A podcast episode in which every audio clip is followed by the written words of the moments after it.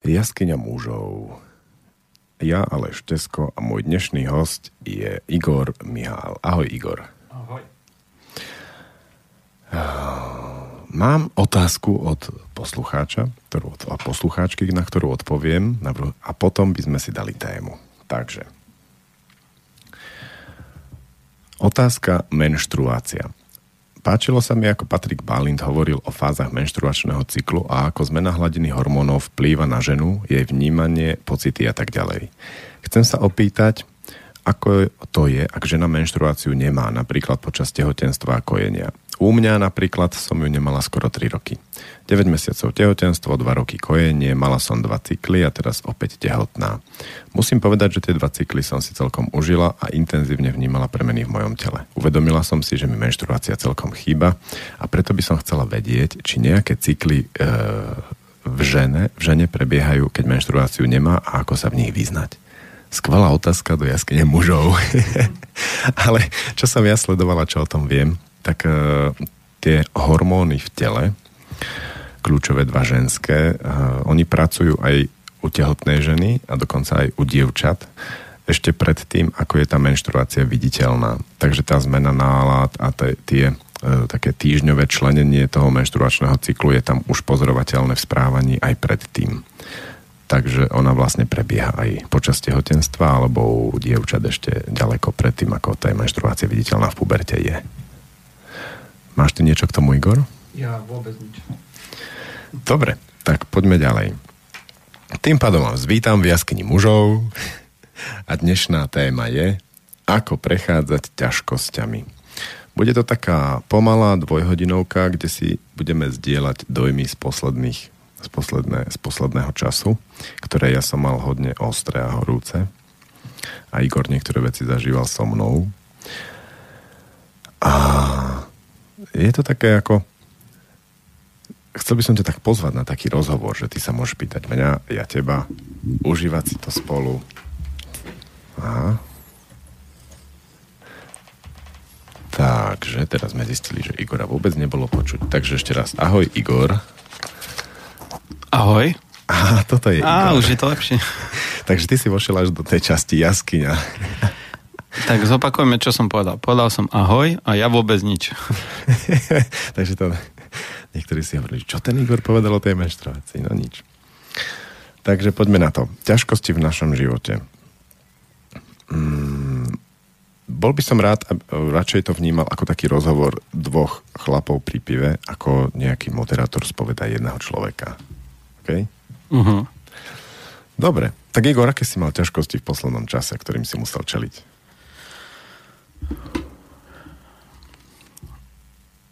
To je taká zaujímavá otázka. My sme mali včera také veľmi ťažké rodičovské stretnutie v škole a hovoríme, hovoríme a po hodine sa vlastne od tých rodičov konečne dozvedáme ten najväčší náš problém, že veď ale vy ste nepovedali o žiadnej svojej ťažkosti, o žiadnom probléme. To nie je možné. To nás štve. Že vy to musíte nám klamať alebo tajiť alebo niečo také. Takže tam som sa tak zasekol, že prečo to z nás akoby nie je vidno, tie ťažkosti a problémy, ktoré riešime ako každý iný. Ja som mal ťažkosti. Najväčšie mám zo sebou. A čo ťa na tebe vytáča? Vytáča ma to, že to ma ani tak nevytáča, mňa už len potom ten dôsledok vytáča, ale ja mám okolo seba priateľov, eh, ktorí sú veľmi pozorní a veľmi vnímaví a veľmi často mi dávajú spätnú väzbu.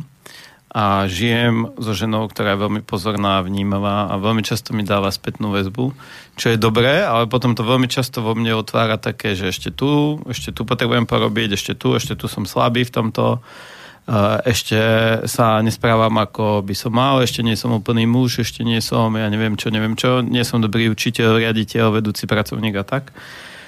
A mne to doteraz išlo veľmi dobre sa tak ako so sebou uspokojať, že ja som taký najlepší. Mňa málo čo ako keby rozhodilo.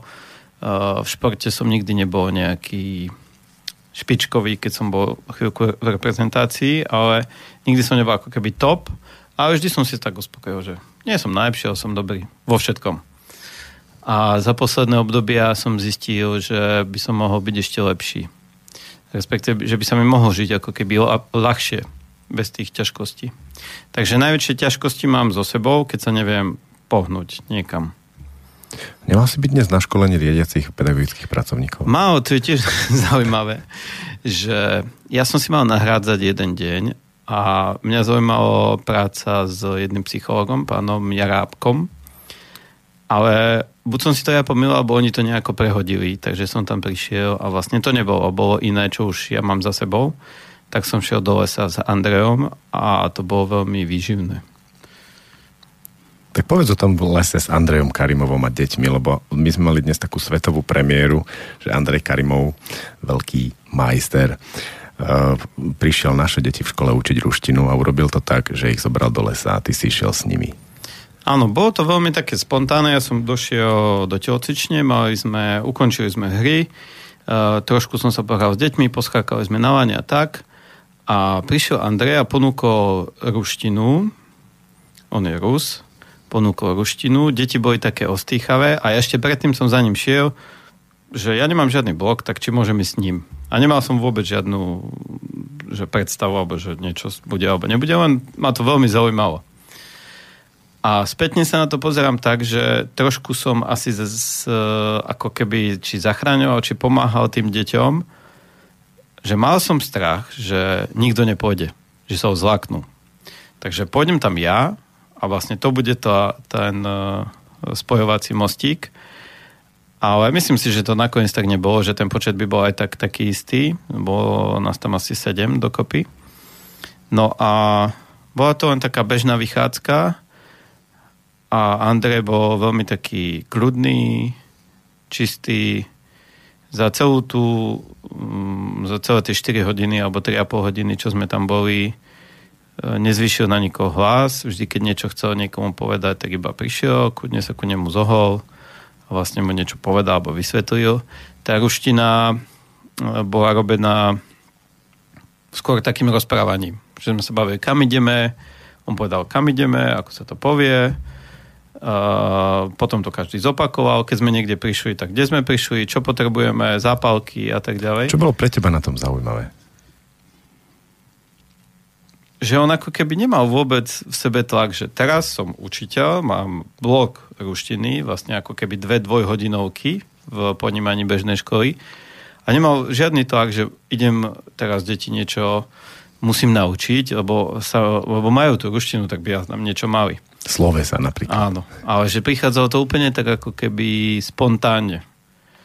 A zaujímavé bolo, ako to som už nestihol, taký ten feedback od detí, že dostali ako keby tú dávku minút toho jazyka povedzme menej, ale koľko si z toho odniesli, možno, že ešte viac ako keby niekde šlapali 20 minút na nejakých slovičkách alebo vetách alebo v kuse. Takže to bolo pre mňa také zaujímavé, že bol v tom úplne pokojný, voľný, slobodný. No a prišli sme vlastne k lesu a tam to prebiehalo veľmi tak ako keby jednoducho. Z neho dýchala taká taká aura nejakého, ja som mal taký pocit takého zálesáka, čo veľa robí vlastne v lese, eh, čo potrebuje v lese stráviť deň, dva a chce vlastne prežiť. Takže to celé začalo tak, no, sme tu a naše eh, zadanie je spraviť oheň. A dobre, začali nosiť dreva, tak no nie, ale každý by mať svoj oheň. Aha, to sa tak zamysleli tak uh, nakoniec to vlastne dopadlo tak, že bolo tam 6-7 ohňov a každý si mal nachystať svoje drevo. On predtým ukázal, že takto vezmete zápalky, zoberte si tri, najprv potrebujete menšie papiečiky, potom väčšie, takto spravíte tú podstielku. No a začali deti robiť oheň. A zdánlivo taká ako keby úplne bežná, bežná vec, bežná situácia. A ono sa to nejako začalo vyvíjať. Niekomu sa to darilo, niekomu menej, nikomu sme nejako extra nepomohli. Uh, pár chlapcom sme, no dvom chlapcom sme, keď už sa to dlho nedarilo, sme im iba poradili, čo si majú inak doniesť a inak to zapáliť. Ale každý si robil vlastne svoj oheň a každý tie dve hodinky zhruba mal uh, taký svoj život s tým ohňom. A vždy, keď sme sa stretli pri tom hlavnom centrálnom ohni, vždy bol potom nejaký taký, že choďte si k svojmu ohňu porobotať, porabotať trošku s ním. Tak zase si priložili a trošku s ním vlastne rabotali. No a potom som sa ja s Andrejom vlastne bavil o tom, boli to vlastne tie deti pubertiaci, šiestaci, siedmaci, osmak, asi jeden uh, a piatak. Takže od 5 do 8 a jedno dievča. A pri také jednoduché veci ako založenie ohňa sme vlastne kecali, že ako tie ohne vypadajú a čo to môže hovoriť o tom dieťati. Tak to bolo veľmi také akoby zaujímavé, že keď sme si tie ohne vlastne prechádzali a potom vlastne to brali vlastne na to dieťa, že kde je, čo s ním sa dá robiť, čo sa s ním nedá robiť. Da, daj nejaký príklad. Príklad bol také dva extrémy. Jeden chlapec si robil taký ohníček, ja neviem, 10 x 10 cm. Vyusil taký Lego, ako keby ohník. A on je dosť taký virtuálny chlapec, že veľmi ako keby v tej virtualite ponorený, veľmi šikovný v hrách počítačových, hovorí stále tým takým jazykom, ktorému dospelí nerozumejú, tými pojmami z hier. A veľa vecí v bežnom živote pomenúva mm, pojmami, ktoré sa používajú v hrách. Že keď sa niečo spraví, tak pušnem si lístok na obed alebo niečo podobné. Hej?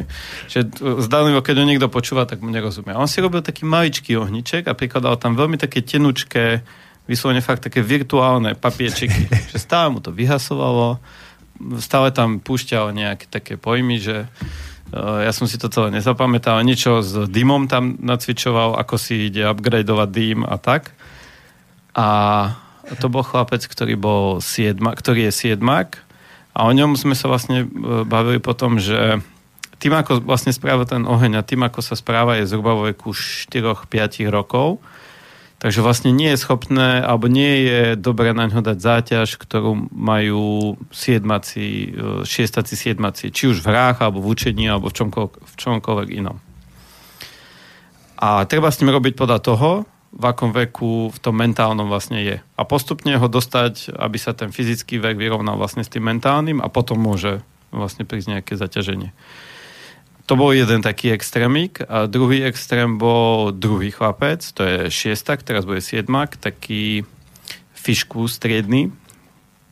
No a on to poňal tak, že začal mu to horieť hneď uh, asi ako prvému, alebo proste jeden z prvých ohňov. On to trošku rozložil, rozložil a zrazu dotiahol taký trojmetrový strom. A ten tam hodil. No ja som myslel, že mu to ako zdochne, ale začal mu to horeť a okolo toho stromu, ten obložil ešte konármi a začal to byť taký veľmi nekontrolovaný oheň, že raz to mal meter, raz to malo dva metre a tak sa to rôzne menilo, ale bolo to vlastne najintenzívnejší oheň, a, ale vôbec sa nedal predpokladať, že čo z toho ohňa bude. Že či sa chytí les, alebo či to zdochne celé, alebo čo z toho vlastne bude. Tak uh, o ňom vlastne Andrej hovoril o tom chlapcovi, že to je chlapec, ktorý potrebuje uh, veľmi silné zaťaženie na hranice rizika, aby sa vedel niekam posúvať.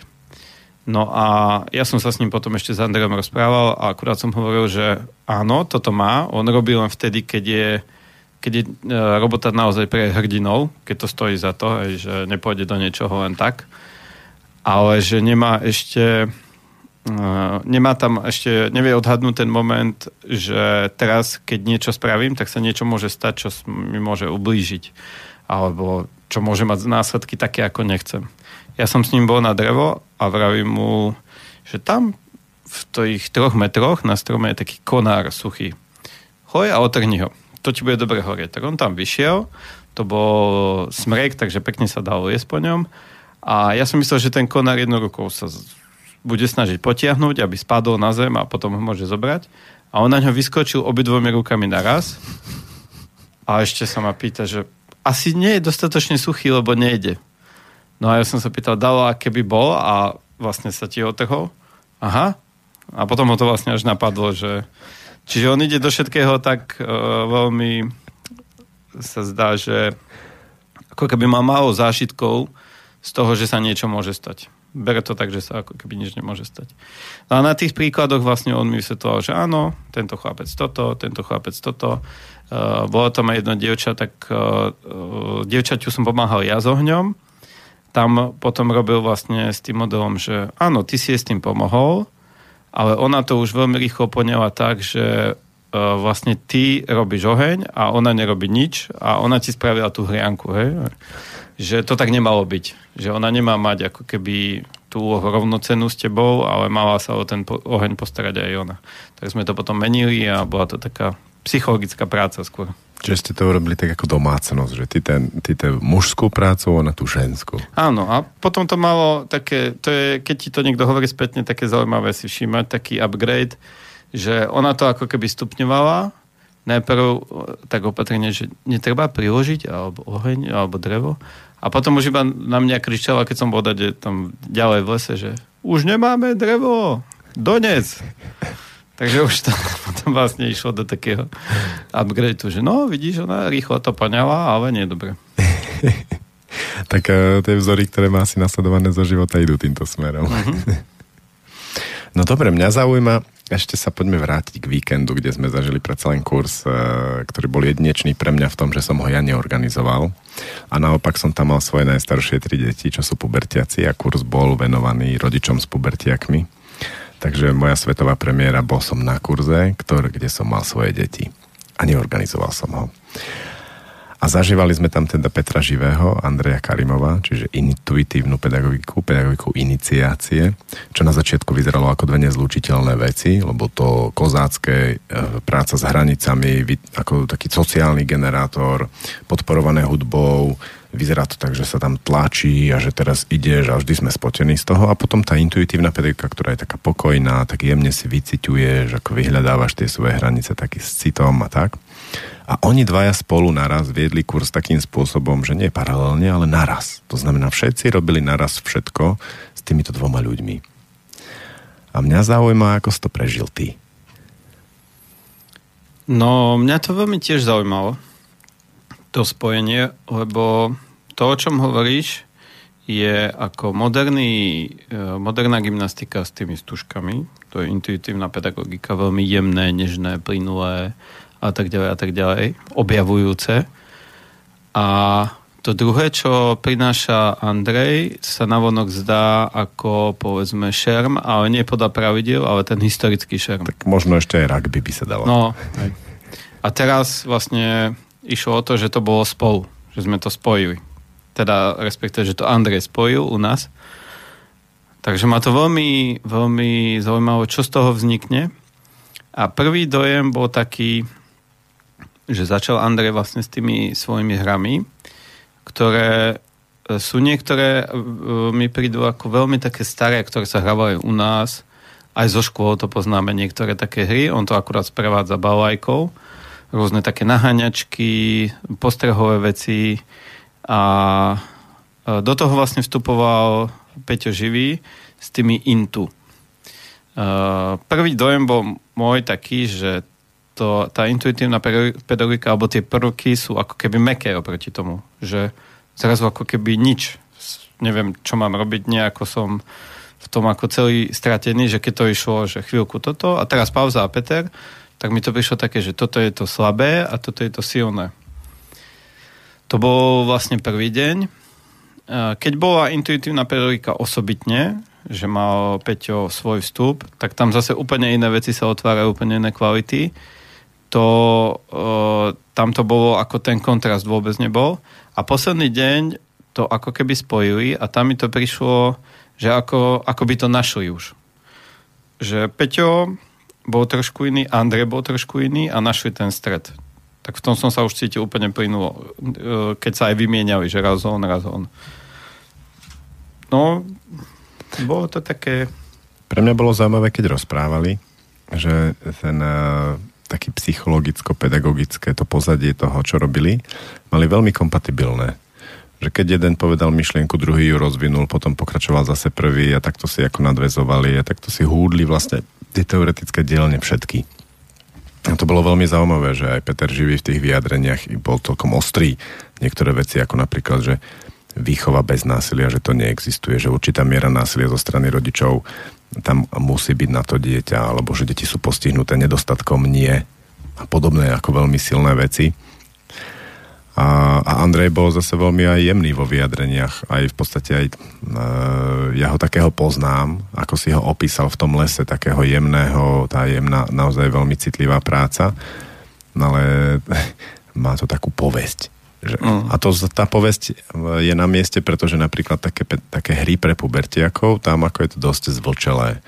A tam som ale zase, pre mňa je zaujímavé, ja som chodil veľa na kurzy per albuma originálneho tvorcu intuitívnej pedagogiky a zažil som Andreja v posledné dva roky hodne na kurzoch a u Andreja sa diali strašné veci u Pera sa tiež diali občas strašné veci, ale u Pera som videl, že 3-4 krát sa niekto zranil a niekedy je váš. Dokonca raz odviezli sanitka aj Pera. Čiže to je to porovnanie tej intuitívnej pedagogiky a tej pedagogiky iniciácie, že jedno vyzerá strašne, ale nie je až také strašné vo výsledku a druhá áno. A na druhej strane, ale to bolo veľmi cenné. Tam tie zranenia na tých kurzoch intuitívnej pedagogiky boli nesmierne obohacujúce, lebo vždy sme si potom sadli a sa to riešilo. A tam vznikol taký koncept, uh, alebo aj bol, ale my sa, ja som ho predtým nepoznal, ako vlastne udržiavať BOZP počas tých nebezpečných situácií. A odkedy som sa to naučil, tak vlastne v mojom okolí počas mojich aktivít, napriek tomu, že niektoré sú teda ako ostré, sa vlastne už nič nestalo. To bolo to, čo vravel Andrej alebo Peťo, už neviem. Myslím, že Andrej, že keď sa pozeráš na svoje alebo cudzie dieťa, myslíš na to robiť niečo, povedzme, nebezpečné a myslíš na to, že sa mu niečo stane, začneš sa báť, tak je o mnoho väčšia pravdepodobnosť, že sa to aj stane. To myslíš?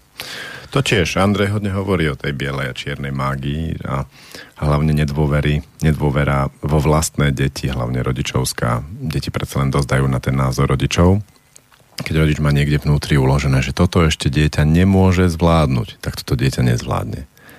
Aj keby to mohlo zvládnuť, tak si niečo urobí. Mm. A tá vnútorná podvedomá čierna mágia rodičovská je teda riadne ostrá. V zásade to ukazuje aj, mm, keď si vezmeš také, také, tie, také tie prúdy ako duchovné príčiny chorôb a podobne. U detí je to vždy spojené s rodičmi. Takže tí rodičia nejakým podvedomým spôsobom na tie deti to prenášajú až po tie najostrejšie situácie, kedy to dieťa treba zumiera. Ako si to mal na kurze ty s tvojimi pubertiakmi, s tvojimi deťmi? Lebo ja som si všimol, že ten kurz sa ubral potom trošku takou cestou, že pre dospelých, lebo tam mala masa dospelých plná telocvičňa, síce malá telocvičňa, ale plná a že trošku tie deti išli tak ako keby do úzadia a pubertiaci vlastne ešte viac, lebo tých tam bolo asi najmenej. Že ako ty si im to nastavil, že tu máme kurz, vyberte si čo chcete, alebo toto môžete ísť, alebo toto chcem, aby ste šli a potom máte slobodu. tá nastavenie s tými deťmi bolo, že budeme mať 2-3 hodinové bloky každý deň, počas ktorých sa môžete zapojiť alebo môžete sedieť bez elektriky, bez, bez mobilu v telocvični a potom uh, budeme robiť niečo iné. A uh, oni, že dobre. A pre mňa bolo veľmi zaujímavé, uh, oni keď tam vošli a presne bola tam masa dospelých, tak sa zľakli. Aj iní pubertiaci, nielen tí moji. A nešli do toho tak ľahko, ako, ako ich poznám, lebo do podobných aktivít celkom idú. A teraz bolo zaujímavé sa s nimi rozprávať, že oni boli schopní presedieť dosť dlho, potom sa trošku zapojili, potom sa zase stiahli. A prvý večer sme sa rozprávali a tie ich dôvody boli, že to sú sami dospelí ľudia a cudzí a oni smrdia, lebo sú spotení z tých hier a to bolo veľa dotykových hier a teraz ako sa po nich tam váľať a podobne, že to sa nepatrí. Ako keby takí starí rodičia, ale takí hodne ako scepovaní, moralistickí, teraz vyťahovali z rukáva takéto argumenty. To bolo pre mňa fascinujúce. Ale pre mňa bolo zaujímavé vidieť aj to, že oni sedia a iba sa na to pozerajú. Samozrejme hejtujú to, fakujú to ale zažívali tú atmosféru, že videli prvýkrát v živote dospelých ľudí úplne odviazaných, spotených z hier a stancov sa hráť a provokovať a boli súťaživé hry. Skrátka, Andrej to urobil tak aj s Petrom, že do tej puberty pozval tých dospelých, ktorí tam boli. A toto, keď videli tí moji pubertiaci, tak im to najprv nešlo cez nos. Ale na druhý deň sa už pustili do niektorých hier odvážnejšie a na tretí deň vrcholom bolo asi zombie hra, ktorá sa hrala skoro hodinu a stále to bolo fantastické. Tak tam sa už do toho riadne opreli. A pre mňa to bolo ja keď vediem tie kurzy s tými hrami, s balalajkou, tak vždy hovorím rodičom, že keď sa dieťa zapojí, zapojí sa, keď sa nezapojí, nezapojí sa. Skúste sa zapojiť vy čo najživšie, aby to pre vás bolo zaujímavé a to dieťa sa možno pridá. A čím menej to budete očakávať, tým skôr sa pridá. A ja to vždy tak dám ako inštrukciu. A teraz prvýkrát som bol v situácii, že som to ako zainštruoval seba. A to som si zažil na vlastnej koži, aké to je ťažké nemať tie očakávania na nich. Lebo ja som sa zapájal, potom som vypadol z tej aktivity, čo sme robili, lebo som sa pozrel na tie moje deti, že čo tam tak sedia, mohli by sa zapojiť viac. A potom som to očakávanie púšťal a znovu ma to posadlo a znovu som to púšťal a púšťal a presne si pamätám ten moment, keď sa prvýkrát zapojili moje die- dievčatá, tak to bol taký moment, kde som sa, že ja to kašlem, nech si robia čo chcú. A v tej chvíli sa postavili a išli do toho to bolo čarovné. Že vedel som o tom, že to takto funguje, ale nevedel som to tak urobiť a až keď som to urobil, tak vtedy sa to stalo. No, ja som tam mal tiež dceru, 6-ročnú. A je to akoby ťažké nekúpať sa v tom rodičovstve, buď pozitívne alebo negatívne. Čiže tam je buď to, že mám nervy, že tam sedí a že, že to je super, prečo nejde. Alebo zase naopak, že to moje dieťa je najšikovnejšie, alebo do všetkého ide aj taká odvážna, smelá a tak ďalej. A je to ako keby také ťažké ostať v tom úplne čistý. Lenka išla hneď do tých hier, zapojila sa, že to má ako keby, tam som sa musel veľmi akoby brzdiť, že keď prišla, aby som jej neukázal, že to robí pre mňa, že keď chce, tak chce, keď nechce, tak nechce. A potom čo bol veľký objav, i keď ja som tú hru poznal, že sa berú vlastne čiapky, tak to bol veľmi silný taký moment, že tá hra sa rozvinula do takej strategickej akoby partie a pre pozorovateľ veľmi aj psychologickej. A tam Lenka prehrala vždy, že vždy tie menšie deti, alebo teda aj väčšie deti zobrali čiapku a ona ostala tam taká, že vlastne nevyhrala. Ona rada vyhráva.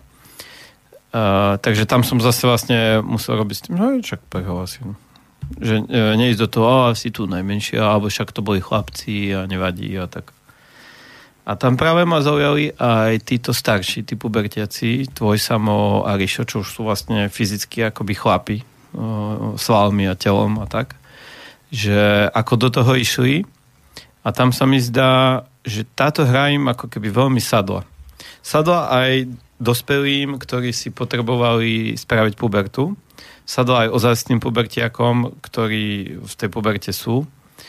A sadla aj mnohým takým, ktorí do takýchto vecí vlastne nejdu. Hej, bolo to postavené tak, že traja na jednej strane, traja na druhej a navzájom si berú čiapky. Keď stratíš čiapku, ideš von. Keď ju niekto získa z tvojho týmu, môže ti ju dať. A niektoré tie partie boli veľmi dlhé, lebo tie výmeny boli raz niekto vyhrával, potom prehrával. No a tí pubertiaci s tým robili veľmi tak akoby živo.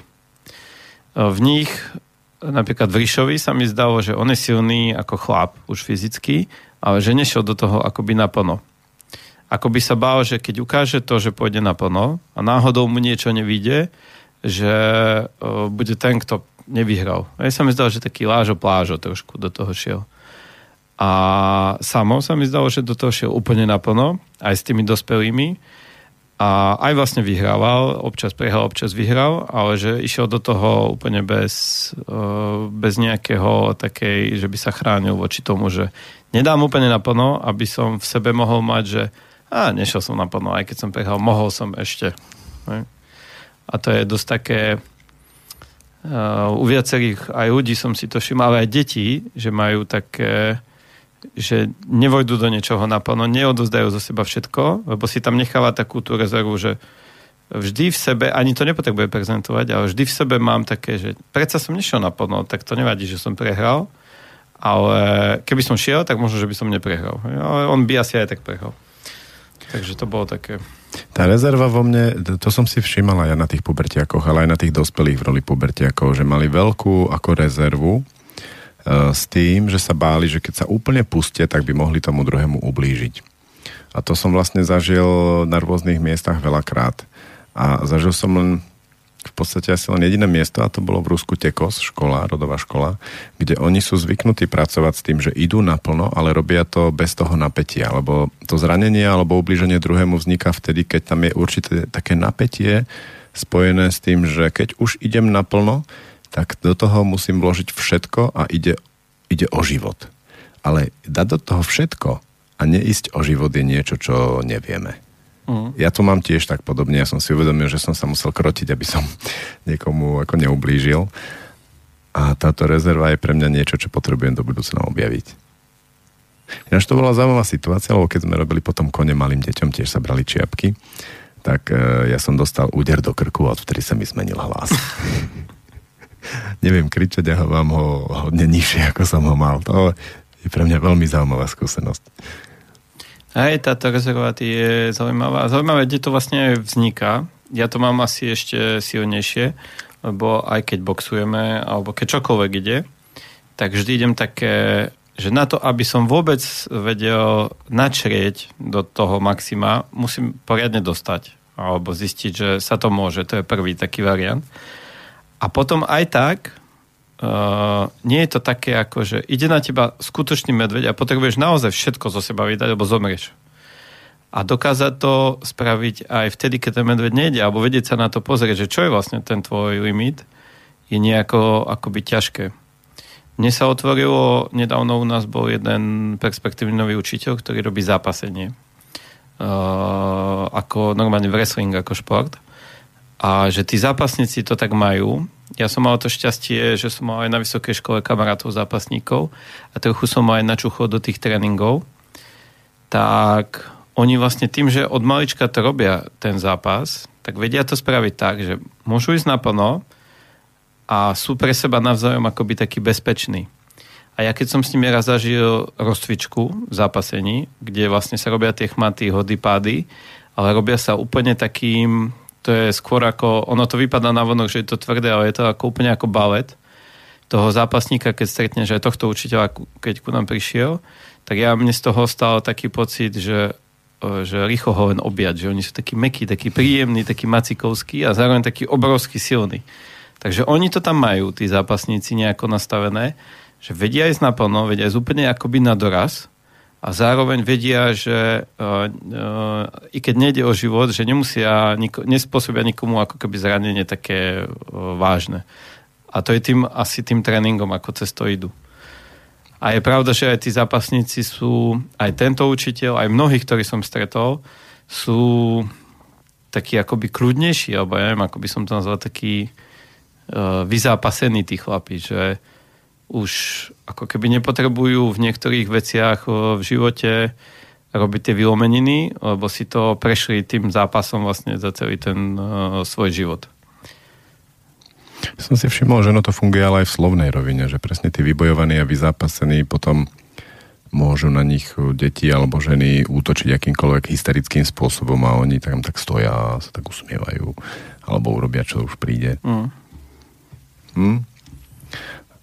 Ja som na to zvedavý, ako sa toto bude vyvíjať.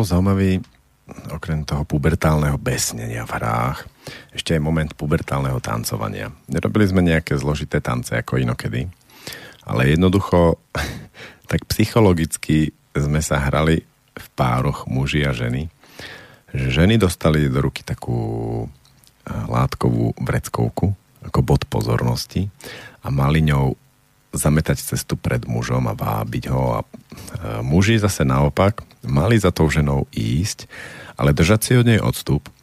A čo bolo zaujímavé, riadila to tá žena. V tancoch bežne to riadi muž, ale toto riadila tá žena, ale ten muž mal si udržiavať jej pozornosť.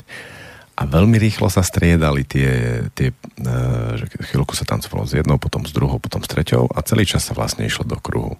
A táto vec bola pre mňa úplne, že ľadoborec, pretože to bolo veľmi čarovné, akým rôznym spôsobom iba v tom pohybe zaujať ju, držať jej pozornosť a pritom občas je narušiť tú hranicu, občas uísť, keď už išla to vreckovkou mi dať popisku. Ty si to zažil? No, ja som to zažil dvakrát a celkovo no pre mňa je to ako keby že najhoršie, čo môže byť, tak je toto.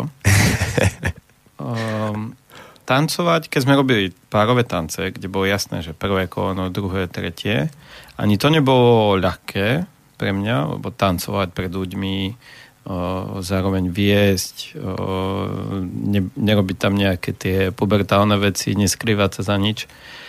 Ale tanečná akoby improvizácia, to asi ešte ma čaká na nejakých terapiách si rozbrať, lebo to je pre mňa úplne ako ten pocit, ako keď škôlkára e, Mikuláš postaví na podium a zaspieva aj nám pesničku a to dieťa úplne stvrdne z kamenie, konec. No takže to bolo pre mňa veľmi, veľmi ťažké. Prvýkrát, keď to začalo, tak vlastne e, hneď som sa s Mateou, so svojou ženou pohádal, no teda ona sa veľmi nehádala, len ja som sa zdul. A musel som úplne sadnúť, odísť a bolo tam také, som išiel hore, teraz viem, no tak dobre, som tu zdutý a akože čo, že no, keď sa tam nevrátim, tak sa to len posunie zase ďalej, tak som sa tam vrátil. A potom mi Maťa veľmi pomohla mm, dvomi takými vecami, jedným uh, jedným slovom. A potom vlastne aj nie tak slovom, len že mi dala ako ten priestor bez akýkoľvek očakávaní, tak to mi pomohlo a potom to trošku tak ešte odľahčila takým, takým vtipkom. A takže som vlastne absolvoval to celé kolo. A potom pri druhom raze, keď to bolo, tak už to bolo trošku lepšie, ale stále je tam vlastne také, že vo mne ten moment, že vyjadri teraz tancom niečo a len ísť a nejak sa tak kývať je v poriadku, ale ako náhle som mal zo seba niečo vyjadriť, čokoľvek, alebo len pustiť improvizáciu, tak ako keby v každej fázi toho iného pohybu ako bežného sa vo mne zapínal taký veľký blok. Ako by mi niekto hovoril, aha, pozri sa, teraz si debil, aj teraz si debil, aj teraz si debil. A stále som sa ako keby že obzeral, že čo, kto, kde. No, veľ, veľmi ťažké. To bolo pre mňa. A zároveň vidím, že je to ako také veľké zrkadlo na takých v tomto neslobodných ľudí, ktorí by mali v tom niečo popracovať, aby sa im žilo lepšie. Lebo normálne by to malo byť tak, že tak čo, mám sa vyjadriť slovom, to viem, tak mal by som sa vedieť vyjadriť aj e, pohybom. Ako úplne len tak, že toto je len to moje, tá improvizácia. Takže to by malo byť také automatické. No a niekde to strácame, buď vplyvom rodičov, alebo školy, alebo detstve, alebo kde už a po niektorí jedinci ako ja v tom ostanú veľmi, veľmi tvrdo zablokovaní. A má, som presvedčený o tom, že to má dosah aj na iné sféry života, že keď je toto v tanci, tak je to ešte niekde inde. A odblokovaním vlastne tohto tanca by sa zlepšilo aj tie iné veci. Takže pre mňa to bolo veľmi, veľmi ťažké. A popri tom nič nešlo. Chlap cúva a robí, čo ho napadne. Vôbec tam nebolo žiadne zadanie, že toto musíš, toto nemusíš, nikto ťa neposudzoval mohol si len odkráčať to. A žena mávala šatkom občas si zvýskla, že ju, ju. A chlap robil rôzne také zdanivo akoby smiešné veci, ale mohol robiť čokoľvek. Takže vlastne nikto ma do ničoho netlačil a bolo to vlastne aj tak veľmi ťažké pre mňa. Ja som si prešiel touto fázou, v podstate tiež som bol dvakrát a všetky prvé 3, 4, 5 žien som tak ako odtrpel, odhryzol, odlámal v sebe tieto bariéry, kým som potom ako začal sa tak s tým hrať. A veľmi záležalo presne ženu od ženy, ale ženy boli veľmi milosrdné. Tým, že boli také ako vybité v tých pubertálnych hrách, tak boli nesmierne milosrdné, otvorené, dôverujúce. To som nezažil ešte takú ženskú atmosféru bolo veľmi silné pre mňa ten zážitok. A tá ženská energia, ja ju nerád do seba púšťam, mám taký trošku odstup k tomu, ale vtedy som ju pustil a to bolo príjemné. Ten tanec ako je taký krvelačný do toho môjho stvrdnutého tela. Ja to tak vnímam. No a teším sa na očovu, kam ideme teraz s deťmi vlastne nasávať aj ľudové tance, aj spev na 3 dní. Lebo tam by som chcel, tam viesť nás totiž to bude solista z Lučnice, tanečný, uh-huh. bývalý. A chcel by som od neho tie rozkazovačky, ak to tam tí chlapi dávajú, tie sóla. Tak aby nám to ukázala trošku to podcvičiť a myslím, že to chytí aj niektorých tých ostrejších pubertiakov. Áno, toto aj mňa veľmi láka. Pre mňa bol folklór dlho úplne tabu. Uh, že som to vypínal, odmietal, no v puberte akože trápna bol samozrejme, ale mňa mama ako prváka na základnej alebo druháka, ja som chodil asi rok do tanečnej a trošku matne si pamätám, že sme mali nejaké vystúpenie a na to mi nič nejako extra nevadilo.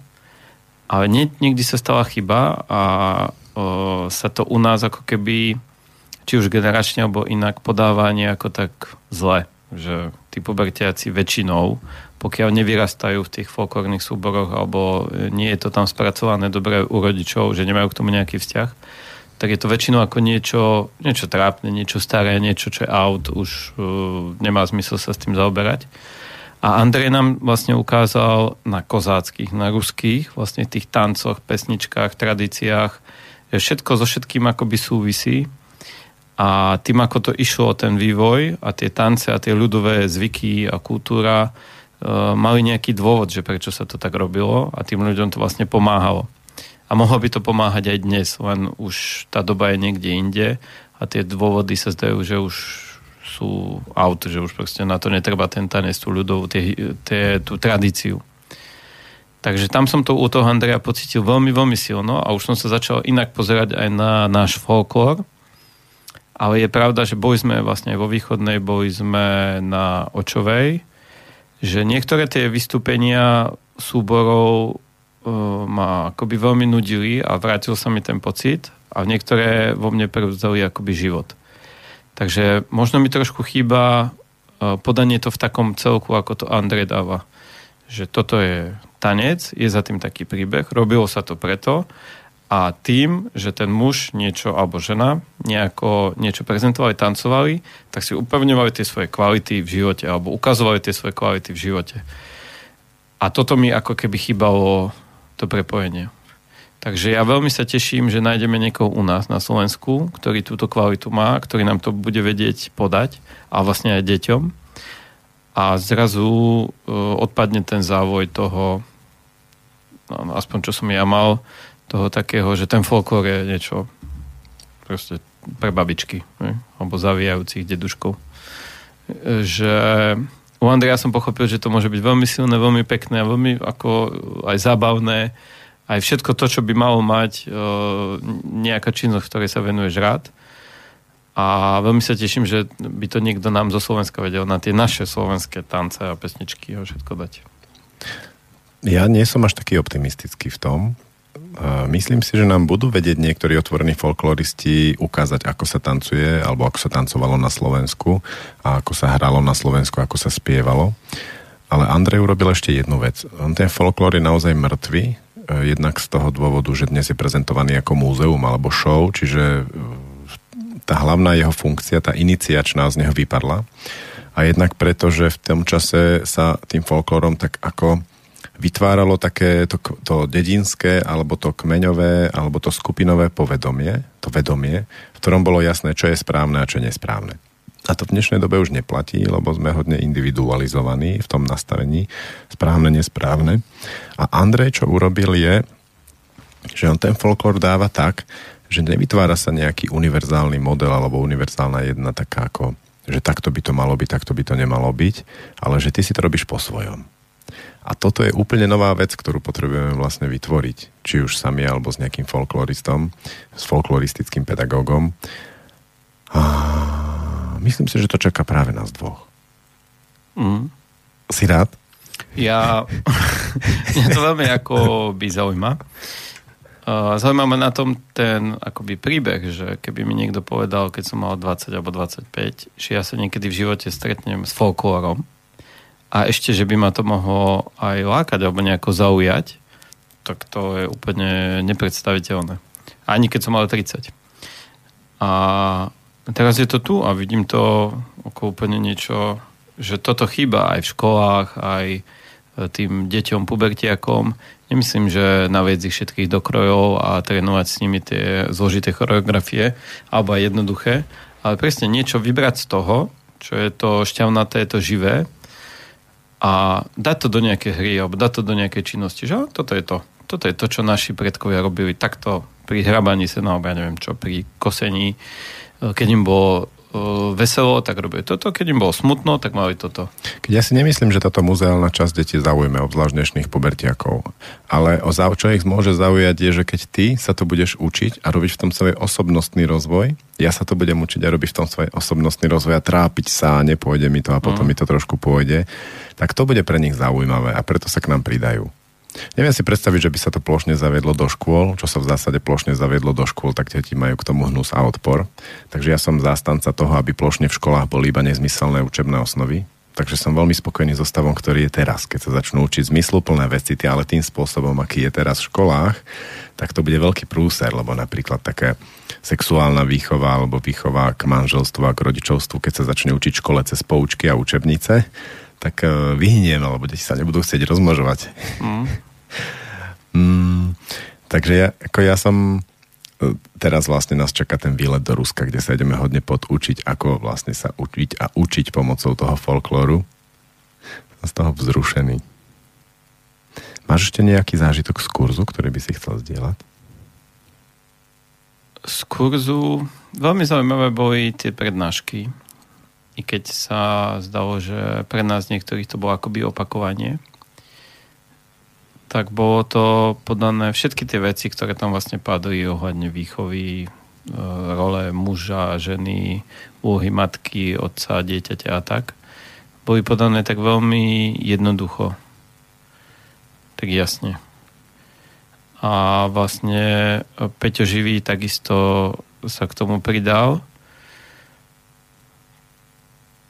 takým takým veľmi stručným, jasným, menej vzletným a neuchopiteľným spôsobom, ako niekedy som mal pocit e, z jeho YouTube videí a prednášok, že sa niekedy strácam, že ja taký menej ezoterický človek, že to neuchopujem všetko tak, ako to on vlastne myslí. A teraz vlastne tá uh, iniciačná pedagogika ho trošku, alebo ten vplyv Andreja ho trošku tak akoby uzemnil, tie dupania, čo sme robili, a bol veľmi taký pre mňa jasný, čistý. Čiže uh, pre mňa aj tá teória bola silná. Mne tam, tam veľmi silno zarezonovalo, uh, ako žena potrebuje určitý, veľmi ako vymôjkať to dieťa, ale v určitý čas ho musí pustiť. A je to otázka života a smrti. Doslova takto to nejako povedal. A pre mňa to veľmi rezonuje s tým, že vo štvrtok sa mi zabil jeden môj obľúbený žiak, s ktorým som strávil veľa času, teraz už bol z neho 22-ročný mladý muž. A tam to vôbec neprebehlo. Keď som si ako sa pozrel do tej rodiny takto so stupom času, tak vlastne som videl, ako tá mama ho nevedela celý život pustiť a on vlastne to nezvládol. Vstup do života. A mne to tam veľmi silno rezonuje presne, že ako pomôcť tej žene, aby vedela to dieťa v pravý čas pustiť. Do sveta. Mm-hmm. Tam je pomoc, um, myslím si, ako v momentálnej dobe úplne nevyhnutná, to vnímam. Lebo ako by sme stratili tú, ten živočišný put tých matiek, levíc a medvedíc, že oni presne vedia, kedy to mláďa musia vystrčiť, aby potom prežilo. Že my to už nemáme. A mnohé matky, ale aj otcovia. Myslím si, že viac matky z toho, čo to tak ako sledujem v živote, majú také, že dlho, dlho sa musím o ňo starať a prešvihnú tú dobu. A už potom sa to nedá spraviť, alebo veľmi ťažko dá spraviť. Takže tam je ako keby až nevyhnutná pomoc zvonku že tá matka to nemá šancu už teraz asi, to ako sme degenerovaní, že už to nevnímame tie pudy, nemáme to, nemáme potrebu ako takedy, keď boli vojny alebo ešte predtým, keď bolo treba si dopestovať a inak by človek zahynul. Nebolo nič, neboli obchody. Takže teraz už nemáme tie mm, nemáme tú potrebu a nemáme tie pudy na to, aby to robili tie matky. A pre nich to také, že môj 22-ročný je v poriadku, keď si u mňa a ja ti varím, periem asi u mňa v izbe. Ale aj mladší. Hej. Takže tam vním, vnímam, že to môže spraviť akoby ktokoľvek z rodiny, zo známych. Len dať také zrkadlo, že aha, už by si ho mal opustiť. No je zaujímavé, čo to vlastne znamená pre školu že keby som vlastne to, alebo to je na asi tá, taká vec, čo robíme, že hľadáme, ako v škole to urobiť, aby to dieťa v škole to nemalo také ľahké. Že doslova nie, že ako mu to urobiť ľahkým v škole, aby sa ľahko naučil veci, aby ľahko pochopil veci, aby tam bolo bezpečno, kde on e, s ľahkosťou bude sa cítiť dobre a podobne. A pritom pre pubertiaka je to skoro až smrteľná vec. Že on potrebuje stretnúť tú ťažkosť. On robí všetko preto, aby ten jeho život bol taký ťažký, všetko fakuje, hejtuje, stiažuje si, vytvára si výzvy a podobne. Že ako to uplatniť v škole, aby tam zažil tú rozumnú mieru nebezpečenstva, tých nepríjemných vecí, tých ťažkostí, tých ublížení, ale mal tam toho sprievodcu, ktorý mu pomôže tým prejsť. No, je to akoby dosť taká veľká filozofická otázka, to je praktická otázka pre nás dvoch. No, pre nás hej, ale ako postavená tak do spoločnosti, že navyše vlastne to prostredie školy by malo ponúkať rôzne tieto kvality. Nielen pre pubertiakov, ale pre mladších. A tam je to prostredie akoby malo byť trošku inak nastavené. Ešte také mojkacie, tí prváci, druháci. A ako to spraviť, aby to fungovalo pre všetkých. Aby každý dostal to, čo potrebuje. Ako dnes Andrej hovoril, ako do toho ohňa dať také drevo, aby ti to nezbloklo za 10 sekúnd a aby ti to aj nezdochlo. Presne to, čo ten oheň potrebuje. A postupne ho dávať na väčší, väčší, väčší. To je asi to.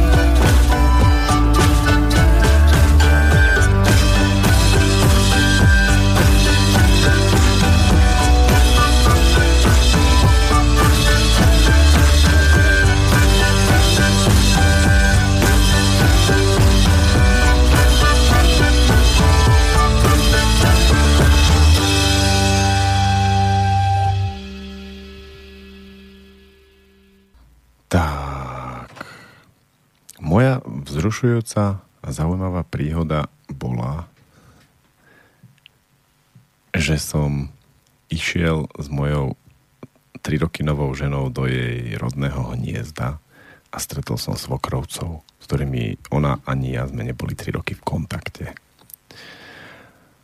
A bolo to veľmi zaujímavé, lebo som sa bál. Som sa bál. Mám v sebe silno ten obraz, že rodiny príslušníci by mali byť ok a hlavne, že na to, aby som mohol žiť s nevestou alebo s dcerou niekoho, by som od toho otca, od tej matky mal mať ako hlboký súhlas. Neviem, ako som k tomu prišiel, či, či z príbehov, rozprávok alebo odkiaľ, ale ja to mám tak, že by sa mi veľmi páčilo, keby keď moja dcera bude mať nejakého chlapíka, tak ten chlapík normálne si urobil takú, takú hravú zábavu, že by prišiel a požiadal ma o ruku a ja by som mu dal tri skúšky a on by ich splnil a potom s takou veľkou chuťou by som mu tú dceru odovzdal. A teraz s týmto som išiel tam, že, že vlastne ja som nedostal to povolenie a bol som zvedavý. Dopadlo dobre, nie?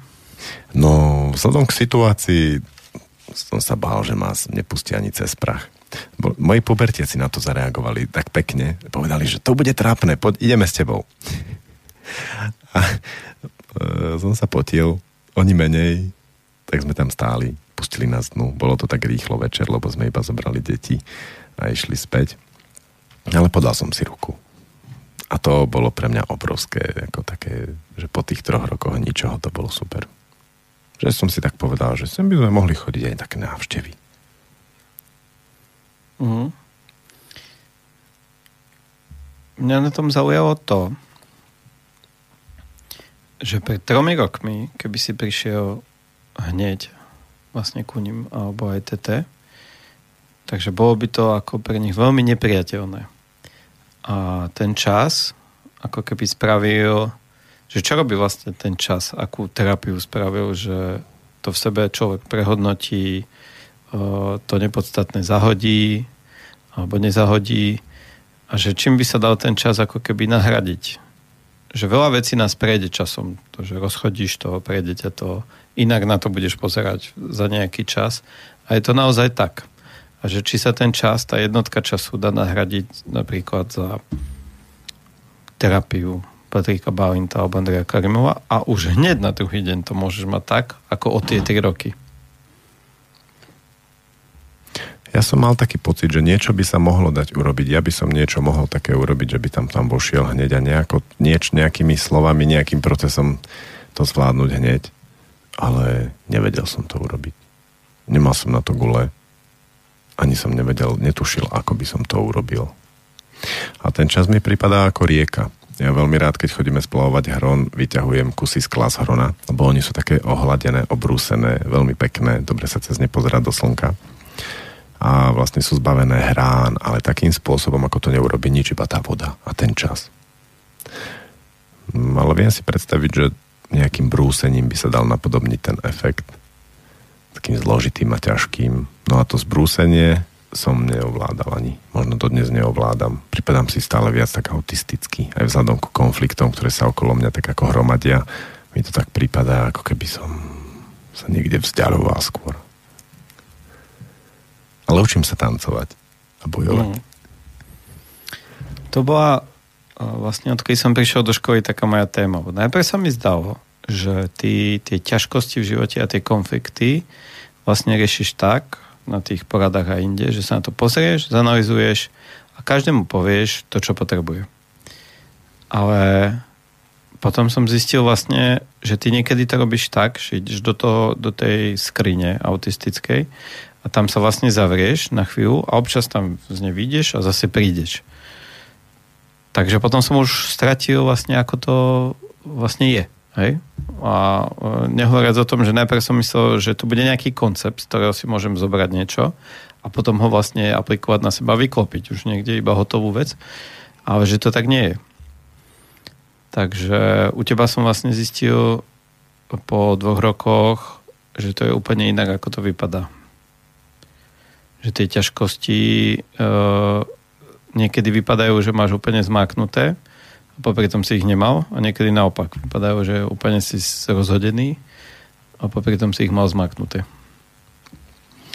No ja som mal také spôsoby, ktorými som vedel urovnávať konflikty.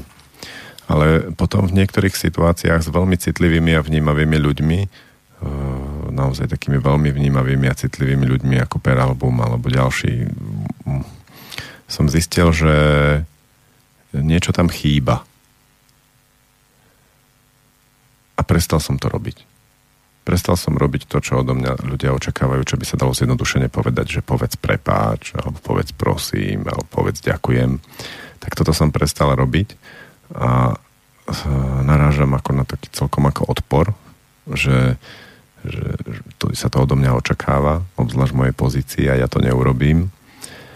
A čakám skôr na niečo, čo príde to skutočné.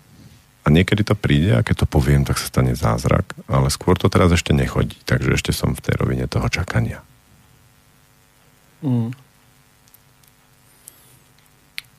Mne niekedy sa zdá, že e, ja asi aj mnoho ľudí je skôr že keď dojde k tomu konfliktu a k tej ťažkej situácii, tak vyťahuje také užitočné veci, ktoré vie, že budú fungovať nie mne, že mi to pomôže, ale že budú fungovať tým druhým, ktorí majú nejaký konflikt so mňou.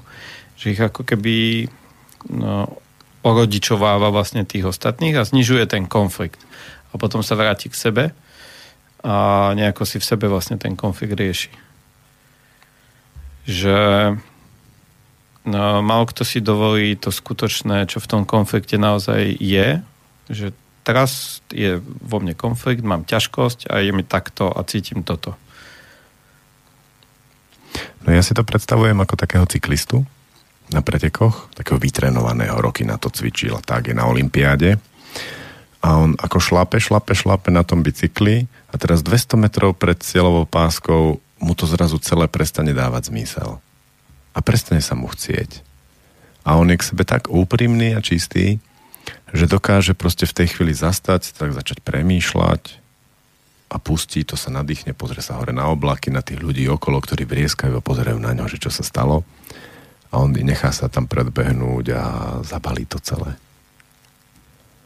Mm. A teraz ako niekedy sa tak, e, keď mám tú odvahu, tak podobne v tých situáciách, ako hľadám a čakám na to, čo vlastne tam je. Asi nemám odvahu to robiť ešte na súde, lebo v piatok mi mal prebehnúť súd. To, to bolo zaujímavá situácia, lebo pred súdom ma čakalo 12 kamier. Myslím, že tam bola aj nejaká reportáž z toho, ja som to nevidel, ale asi je. A zaujal ma, ako reagoval môj právnik, ktorý je hodne šikovný a skúsený a ja ho, som ho začal mať rád, čo je pre mňa nepredstaviteľné, lebo právnici boli pre mňa husia koža, ale tento je veľmi ľudský. A on povedal, že teda ja som už kedy koho obhajoval a toľko kamier som ešte nevidel. A to bol pre mňa taký ako celkom akože šok. Som myslel, že to je normálne, že každý, keď niečo urobí, tak 12 kamier ho čaká pred súdnou sieňou. Ale bol to riadne, lebo už po skúsenostiach z minula som vedel, že oni čakajú na každý jeden záchvev mojej tváre, aby použili taký najšťavnatejší záznam s najšťavnatejším komentárom, ktorý si väčšinou vymýšľajú sami. Tak som tam veľmi sústredne 20 minút čakal. Bolo to, že úplne, že pokerová partia. Teraz tam chodili tí ľudia okolo, chodili tam tí z toho druhého tábora a som tam čakal, čakal, čakal. To bolo 20 minút riadných. Je to veľmi zaujímavé, tento bulvárny svet. No my sme to vlastne vďaka tebe mohli zažiť, ako to vlastne vypadá v skutočnosti. A je to veľmi, veľmi také poučné, že potom sa na to, čo je v správach a v televízii, pozeráš trošku inou optikou, keď máš možnosť si porovnať tú realitu a tam. A ja keď e, som sa stretával s tými niektorými novinármi a keď som ich tak sledoval, tak mne vlastne prišlo, že oni to nerobia ako keby z toho, že sú zlí ľudia, alebo že toto je ich presvedčenie, že takto to musia spraviť. Oni len vlastne naplňajú ten dopyt, ktorý je v spoločnosti. Čiže dajú to, čo ľudia zjedia, čo chcú jesť. Takže vlastne oni ako keby len e, nám dávajú to, čo chceme. No a my to chceme tak, my to chceme to pikantné, štiplavé a no, obzvlášť pri takýchto témach ako učiteľ tyran a, a tak ďalej. Takže bola to taký veľký ako keby náhľad do, ako keď sú niektoré tie seriály filmové také, že ako je to v skutočnosti, ako by to mohlo byť vlastne teda ako je to prezentované na verejnosť a ako je to v skutočnosti.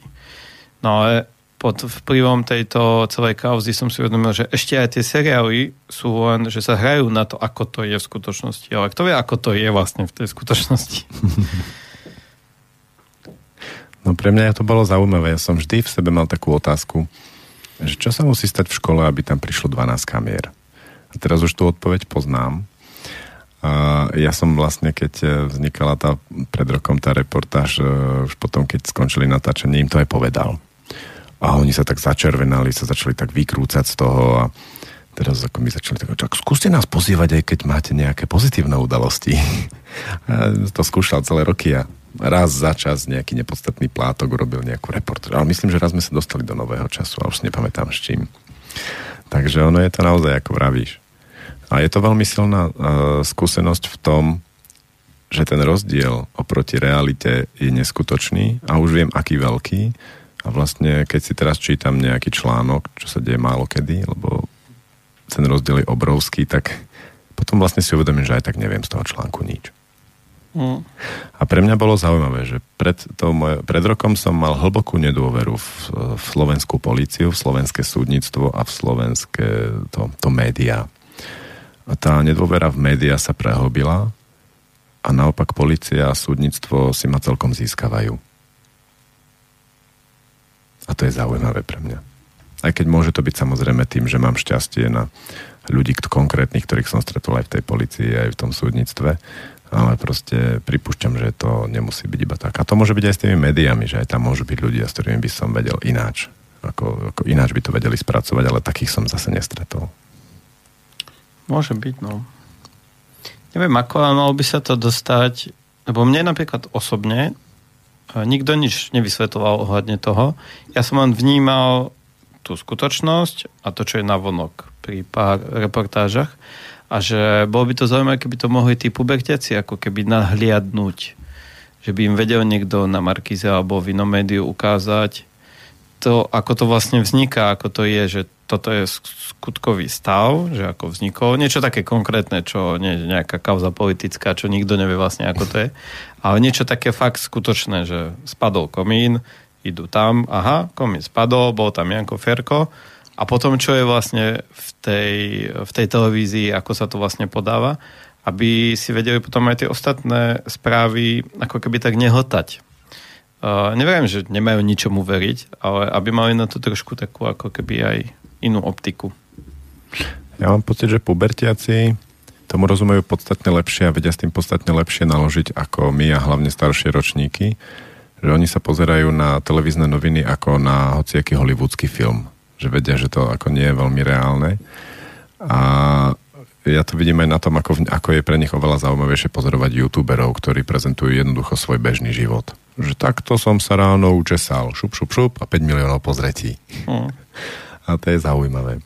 Alebo takisto rôz, uh, oni majú tie svoje žánre na tom YouTube. Hejtery sú veľmi dobrí, ako veľmi populárni, alebo iné veci, ktoré niekedy ja nechápem aké. Ale každopádne najzaujímavejšie alebo najfascinujúcejší pre mňa fenomén sú streamery, ktorí nerobia nič, len streamujú niečo úplne bežné a majú sledovanosť celkom ako hodne veľkú zo strany pubertiakov. Ale je to naozaj skutočnejšie ako akokoľvek reportáž na Markíze. To je úplne, mňa to úplne dostáva nad tými možnosťami, aké dneska vlastne sú, že niekto, hoci kto, hoci aký mladý človek, ktorý má niečo akoby ozajstné šťavnaté, tak sa ráno zobudí a natočí niečo a hodí to vlastne na ten YouTube. A môže sa mu stať, že z minúty na, no z minúty na minútu nie, ale povedzme zo dňa na deň, z týždňa na týždeň vlastne získa prostredníctvom toho obrovské množstvo peňazí. Alebo peňazí toľko, že môže sa posunúť o krok ďalej. A je to len preto, že uh, ja neviem, bol drzejší, mal odvahu. Tí youtuberi v zásade sa neodlišujú ničím od iných ľudí, ale je tam niečo v nich, čo láka tých mladých ľudí ako keby to nasledovať. A to my sme vlastne nemali, bo my sme to nemali kam vešať, kam dávať. Že to je taký úplne nový rozmer pre týchto mladých ľudí, že tá životná zmena sa môže stať hneď z, zo dňa na deň sa mu môže zmeniť život. Čo vôbec neviem uchopiť, ako vlastne na to tie deti pripravovať, alebo či, čo je to tá kvalita, čím to vieme ako v škole povedzme uh, podchytiť, okoreniť alebo niečo. Alebo určite to nie je to, že vidím, že sa ti darí kresliť, tak ti zavolám nejakého majstra, ktorý ťa bude posúvať, lebo toto je hneď, že v sekunde, že sa to môže stať tak to je také...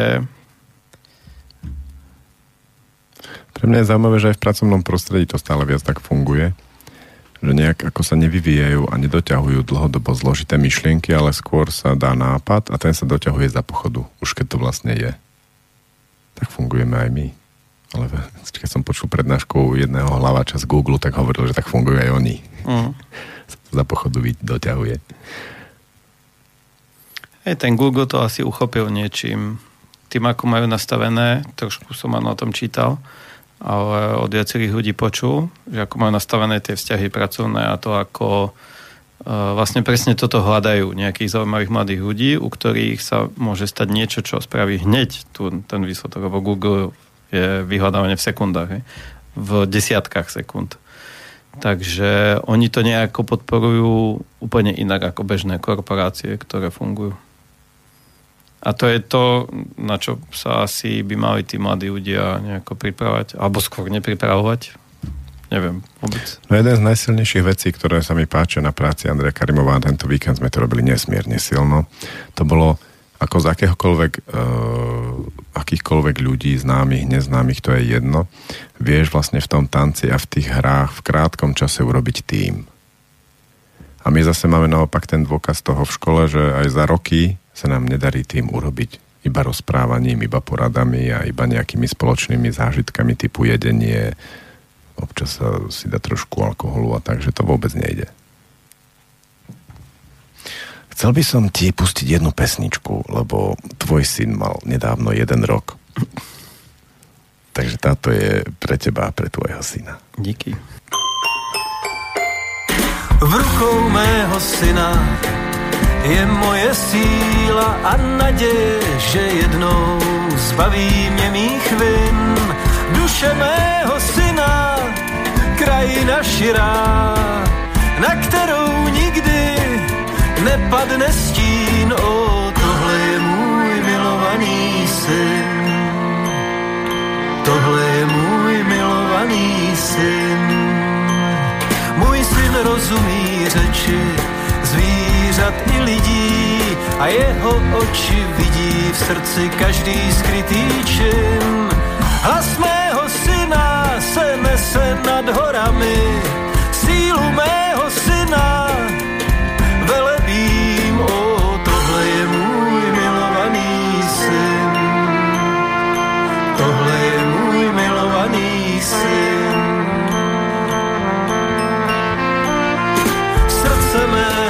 Syna je laskavé a dobré, jeho dům ať na věky je i domem mým.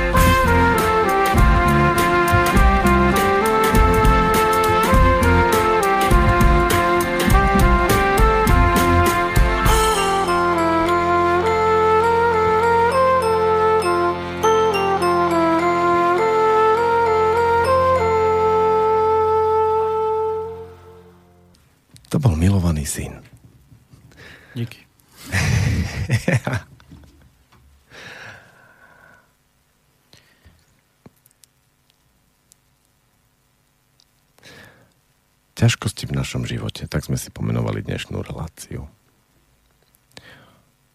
Príde mi, že zajtra mám ísť na pohreb tomu mladému mužovi, s ktorým som strávil veľa času.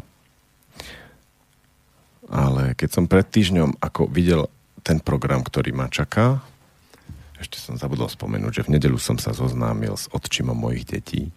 Príjemný chlapík. Aj, žen, aj moja ex-žena vyzerá pri ňom veľmi taká uvoľnená a príjemne a ja tomu veľmi fandím lebo potom sa mi ľahšie s ňou do, dohaduje o deťoch a ďalších veciach, ktoré potrebujeme spolu riešiť. A, a stále ju mám do istej miery rád. To, že s ňou nechcem žiť, neznamená, že čo, že nič. No každopádne, keď som videl pred týždňom ten rozpis, čo ma čaká, tak som ako trošku pocítil také napätie v bruchu. A hovoril som si, buď to ma to zlomí, v niektorej z tých situácií, ktoré ma čakajú, alebo sa v tom vystriem. A našiel som v tom taký hlboký pokoj. A to vystretie som si vždy tak predstavil, ale aj fyzicky urobil a nadýchol sa. A moje obľúbené cvičenie vždy, keď som cítil, že ma stále viac sa mi stiahuje žalúdok, bolo, že som si tak predýchal moje semenníky, to, to mi vždy pomáha a vystrel sa a nadýchol a znovu a ešte viac. A vedel som aj v tých najkrutejších chvíľach, ako tam byť. No a teraz ma čaká tá posledná vec a to je pohreb. A ten pohreb je zaujímavý, lebo tam sa celkom teším. Tam si budem môcť dosyta zaplakať. A to budem, lebo toho chlapca som mal rád. Zažili sme spolu veľa. A bude tam tá moja ex. A bude tam ten závan toho starého sveta, ktorý som zažíval s mojou ex. To bude zaujímavé, také múzeum.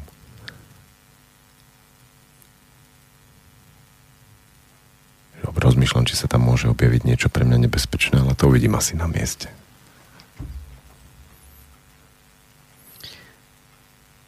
Tie...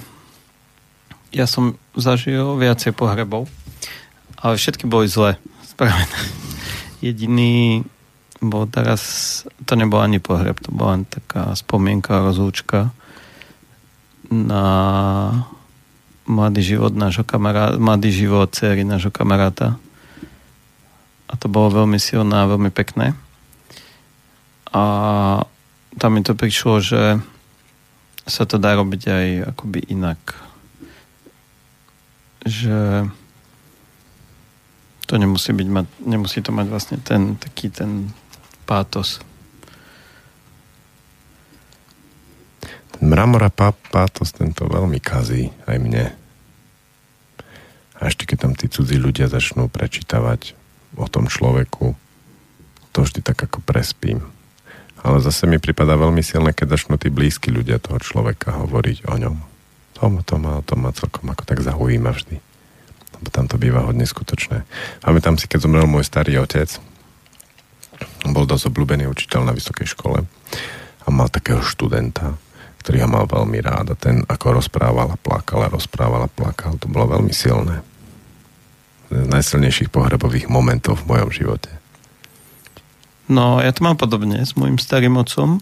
To som mal 11 rokov. A v tom veku som už bol dosta, dostatočne zablokovaný v mojich pocitoch a emóciách. Čiže ja som neplakal, nehneval sa. Bol som ten dobrý chlapec. A starého otca som mal veľmi rád. On bol veľmi obľúbený na... Oni žili na dedine v rolnickom družstve bol funkcionár KSCČ, či ak sa to volalo komunistickej strany Slovenska. A on mal pohreb taký, že bolo to v lete, alebo pred letom, myslím, nejak tak v júni. A bolo veľmi ako pekné počasie, veľmi teplo a tam sa zišlo veľmi, veľmi veľa ľudí, bolo to na dvore. A priatelia z komunistickej strany postavili také obrovské, pekné červené pódium na dvore. Uh, priamo tam na tej tráve za nimi bol už vlastne dvor s tým so sliepkami a behali tam husy a všetko to. Vtedy asi neboli zavreté, ale bolo to vlastne v tom prostredí. A menili sa tam rôzni takí funkcionári, skôr to pripadal ako taký snem, ale jeden, a to neviem, skade bo už si to nepamätám, začal hovoriť vlastne o tom, je to zrejme taká akoby šablóna na tých pohreboch, že uh, starý otec Ladislav spomína a učia sa s ním a začal menovať vlastne tú rodinu. A keď menoval vlastne mňa, alebo keď už sa blížil vlastne k nám, že môj otec a moja sestra tak, tak som sa veľmi rozplakal, musel som potom uísť do domu, do izby. Takže si pamätám, že to bol veľmi taký akoby silný, silný moment pre mňa, ktorý mi ako keby niečo otvoril. Vtedy som to samozrejme nevedel, ale vtedy som prvýkrát tak, a tam bolo množstvo ľudí, ja neviem, 300-400 ľudí povedzme, v takom dlhom špalieri a všade v tom dvore a okolo že pre toľkými ľuďmi vlastne som ja tak nahlas a tak veľmi plakal. Takže tam mi to prišlo, že ako keby hovoril za ňo, že sa lúči s tými blízkymi. A vtedy som si vlastne ho predstavil, že je to on a že chce niečo povedať ešte, ale už nemôže a že je to také definitívne. Tak tento pohreb sa mi páčil, no, respektíve mám na ňo také svetlé spomienky, asi aj tým, že bolo slnko, aj tým, že prebehol ten proces tak, ako mal vo mne, že ten smutok prišiel, vyšiel von, uh, spracoval som si ho, neviem, či už sám, alebo s niekým, či mama prišla. Vedel som sa potom ako ukludniť, a bol taký pokoj. Ale iné pohreby už boli také, neviem, no tak s tým, s tým s takým pátosom a čo sa má v tom poradí, ako sa to má bez ohľadu na to, koho sa to týkalo, vlastne tá muštra bola rovnaká vždy. S tými pohrebmi je to zaujímavé, lebo niektoré pohreby sú také normálne, že bol starý, chorý, zomrel, v podstate je to dobré, že už sa nebude trápiť. Ale už som zažil raz pohreb, keď e, dieťa, alebo teda mladý človek spáchal samovraždu a ten pohreb bol veľmi ťažký, lebo tam bolo veľa takých, že hlavne to tí známi a tí okolie, oni cítia taký pocit viny a ten z toho pohrebu robí také riadne báhno. A, tak som zvedavý, ako to bude tu, ale myslím si, že nie, nie menej, ale tiež vo mne veľmi rezonuje spomienka na našich priateľov, keď e, sa lúčili vlastne so svojou dcerou, ktorá zomrela teraz nedávno. Že oni vlastne tú, tú muštru úplne porušili, urobili to tak hodne po svojom a urobili aj dve veci. Urobili to, že každý si smútil podľa svojho, že Jožo išiel na koni 5 dní lesmi, horami a tak ďalej. A Verona neviem a potom ale urobili to aj spolu s ostatnými ľuďmi, čo bola taká pekná udalosť v lese. Že je to zaujímavé dovoliť si urobiť celý ten akt tej rozlúčky tak po svojom. Že ako to potrebujem, aby som to naozaj pustil toho človeka už zo svojho srdca a nedržal ho tu na zemi a neďal. A spomenul som si ešte na jednu vec presne na tom pohrebe s tým starým otcom, že ja som ho tam veľmi ako intenzívne cítil, že kde on tam sedí a pozera sa na nás. A to som odvtedy na pohreboch začal sledovať, že ak tam je ten, lebo nie vždy na pohreboch som to zachytil, že kde je tam tá, tá, tá duša alebo duch, alebo ako to nazvať toho človeka. Ale na niektoré pohreby sa tie duše chodia pozrieť na svoj vlastný pohreb. To už teraz viem. Uh, je to možné ja keď som, mal, keď som bol na pohrebe starého otca, tak ak si to dobre pamätám, tak tam bola vlastne vystavená tá truhla s ním. Bolo to tak celé pekné s tými uh, závojmi a tak.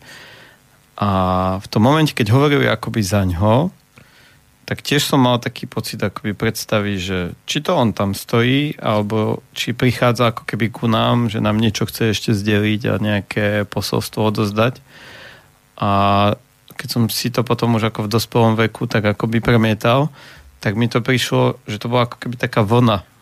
Že ja som dovtedy neplakával len, no, len tak uh, na verejnosti pre nejaký emočný stav. Keď som bol dieťa, som určite plakal, keď som sa udrel a tak. Ale ako som vlastne dorastal, tak uh, to bolo akože hamba, alebo uh, že sa mi nedalo proste dostať do seba nejakú emóciu na verejnosti. Asi ani pozitívnu, ale ani negatívnu. No a tam vtedy prišla taká veľmi silná vlna, ako keby to spôsobil on. Že zrazu. To prišlo hneď. Že z ničoho nič a hneď. Že dovtedy som bol ako, že som len sedel a počúval. A vtedy to prišlo také, že hneď. Pre mňa je zaujímavá skúsenosť s tými umrtiami od septembra, keď sme mali vlastne v škole kurz Smrť. A vyšlo vlastne z toho, že smrť nie je len ako nejaká prírodná sila, ktorá nám niečo berie, ale môže aj niečo ako otvoriť, alebo spustiť, alebo zaliečiť a pozvať ju tak cez svoj život prejsť v tej chvíli, keď sme tak blízko, keď nám zomrie niekto blízky, alebo keď sa zabíja zviera, alebo, alebo aj v tej jemnej podobe, že ty si zranený, alebo chorý, alebo tak. A to bolo pre mňa úplne fascinujúce, keď vlastne som ma čakalo tých ťažkých niekoľko tých situácií a zrazu som sa toto dozvedel a mi to hneď zaplo. Že vlastne som sa tak ako keby dovolil tej situácii a tým pocitom, ktoré cez mňa prechádzali, spojený s tom uvrtím toho chlapca, tak prejsť cez moje telo a sa mi nesmierne uľavilo. A potom, keď som sedel vlastne už v tej situácii konkrétnej vždy, tak uh, som to cítil, ten dotyk ako keby tej smrti. A to mi hodne pomáhalo. To bol veľmi zvláštny pocit, sám tomu veľmi nerozumiem. A neviem vlastne, čo teraz hovorím úplne presne, ale tak som to pocitoval. A tak to aj pociťujem vlastne aj v tejto chvíli. Mm, po mne to tiež Patrik otvoril, keď bola téma smrti na kurze. A on hovoril presne o tých príhodách, ktorých sa buď zúčastnil on, alebo jeho klient, že v momente tej smrti nastáva, a niekedy je to aj vo filmoch zachytené, že je tam taký ten krátky pocit toho pozitívneho niečoho. Že niekto veľmi trpí, je veľmi chorý, dlho ako keby odchádza a zrazu sa mu urobí veľmi dobre a vtedy odíde. A on to vlastne tiež pomenoval, že to prišla smrť a vlastne ho previečila a zároveň aj tých, čo sú naokolo vlastne previeči. Takže tým kurzom sa tiež to vo mne otvorilo, že som to začal sa trošku inak na to pozerať. A potom, alebo v tom období z okolností, um, vtedy som natieral dielňu. Som mal takú brigádu, jednak ma to chvíľku bavilo a potom som to už chcel dokončiť, že všetky e, steny a strop. A jeden večer som to robil asi do po štvrtej do rána, že som si maloval a počúval reláciu, kde vlastne boli tí, čo sa so smrťou stretávajú z Čiech, myslím, že tam bol aj Dušek, ale boli tam ľudia, ktorí robia v tých firmách, ktorí sprevádzajú smrťou, že si ťa niekto objedná a ty ho vlastne tou smrťou buď v, v tom domove dôchodcov, alebo v nemocnici, alebo aj doma sprevádzaš. A sú na to ako keby ľudia, ktorí sú na to školení. A oni sa na tú smrť vôbec nepozerali nejako tak ako väčšinový názor alebo väčšinový taký spoločenský, že je to veľmi niečo zlé, ťažké a všetci musia byť nešťastní, pozostali sa trápia, ten, ktorý zomieral sa, tak sa tiež trápil, lebo však zomrel. Že oni na to mali úplne tým, ako tým množstvom smrti prešli, tak boli tým sa mi zdali taký veľmi preliečený tou smrťou. Takže je to naozaj, že asi tam uh, niečo prichádza. I keď mne nikdy nepomáhalo to, že smrťou sa nekončí a nebo a, a tak a, a tieto veci. To je ten mramora pátos. Hej, že týmto, uh, keď, uh, neviem, či to bolo po pohrebe môjho starého otca, ale viem, že v detstve som si prešiel pár mesiacmi uh, témou smrti, ale témou také akože definitívy, že som veľa plakával, keď sme zaspávali so sestrou. Nebol som ešte pubertiak, ale nebol som ani trojročné dieťa, alebo si to pamätám. A vtedy vlastne mama za mňou prichádzala len s tým, že však pozri, však ty si ešte mladý, ja som ako stará a neplačem, že ty máš ešte čas a ďaleko a tak. Čo mi ako keby vôbec nepomáhalo. Viem, že som si to nejako prešiel sám a odtedy tú smrť mám vyriešenú, ale určite nie tak, že, uh, uh, že však niečo bude nie je to koniec sveta. Niečo bude. Ja viem, že to je ako keby tohto fyzického tela akoby nejaká definitíva, ale mám otvorené, že čo je za tým uh, akoby ďalej. No a s týmto Patríkovým vlastne kurzom sa mi to ešte viacej ako keby spojilo a utvrdilo, že tá smrť, i keď je v všeobecnej spoločnosti je toto čierne, tá zubatá s kosou, že to nemusí byť vôbec tak. A odtedy, ako som si to tým detstvom vlastne prešiel, tak mi um, už ma to nedesí tá definitíva. Ja som si to vyslovene prešiel do detailu, že budem mŕtvý. Čo bude? Nebudem, ne, nenadýchnem sa. Nepôjdem si zahrať futbal. Všetky tie veci som si úplne do detailu prešiel. A za každým bol smutnejšie a smutnejšie a smutnejšie. Som plakal a plakal a plakal. A všetky tie veci, ako som si ich predstavoval, že ležím, že mám telo, nemám telo, že som zasypaný, ako to vlastne bude, že čo vlastne je. A ten pocit, že ja niekde som a neviem kde a tí všetci ostatní si fungujú ďalej, ale ja nie. Ja nie som. A vtedy ma to vlastne nejako neviem čo. A neviem, čím to bolo ani spôsobené, to si už nepamätám. A je možné, že tým starým mocom, že to bolo po jeho smrti vlastne, že vtedy som si to tak ako keby uvedomoval. Ja som mal taký zážitok, dvakrát som sa topil ako dieťa a skoro som zomrel. Až vyloženie som prestal dýchať a tak. A jedenkrát si až tak úplne presne nepamätám, ale druhýkrát úplne jasne a to bol nesmierne svetlý zážitok. Normálne, že odpadol som pod tou vodou od nedostatku vzduchu a bolo to príjemné a prebral som sa na to, že ma niekto plieska na brehu. Že aké, aké vulgárne k tej peknej situácii. A odvtedy e, to mám tak zažité, ale tiež presne na tom kurze mi to doťuklo, že aj to predtým môže byť také ako v pohode. Že keď už príde ten čas, a to myslím, že bude úplne jasné, že teraz ten čas prišiel, a či to bude ako, že to niekto zastrelí, alebo zomriem starý na chorobu, alebo zdrav, starý a zdravý, tak uh, to je jedno.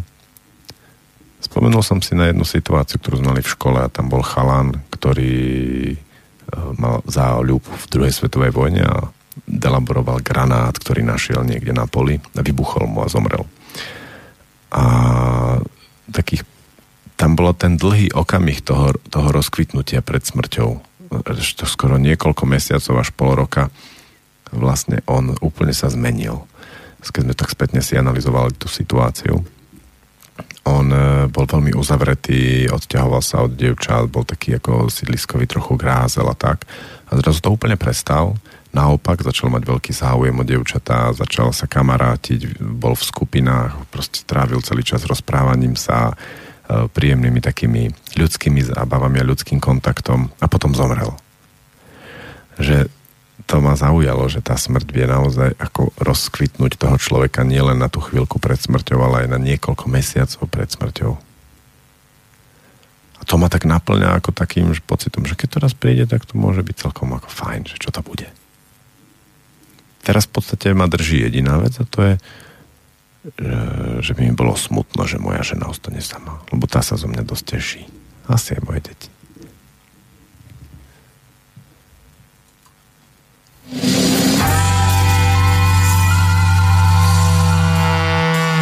Křovák se prodírá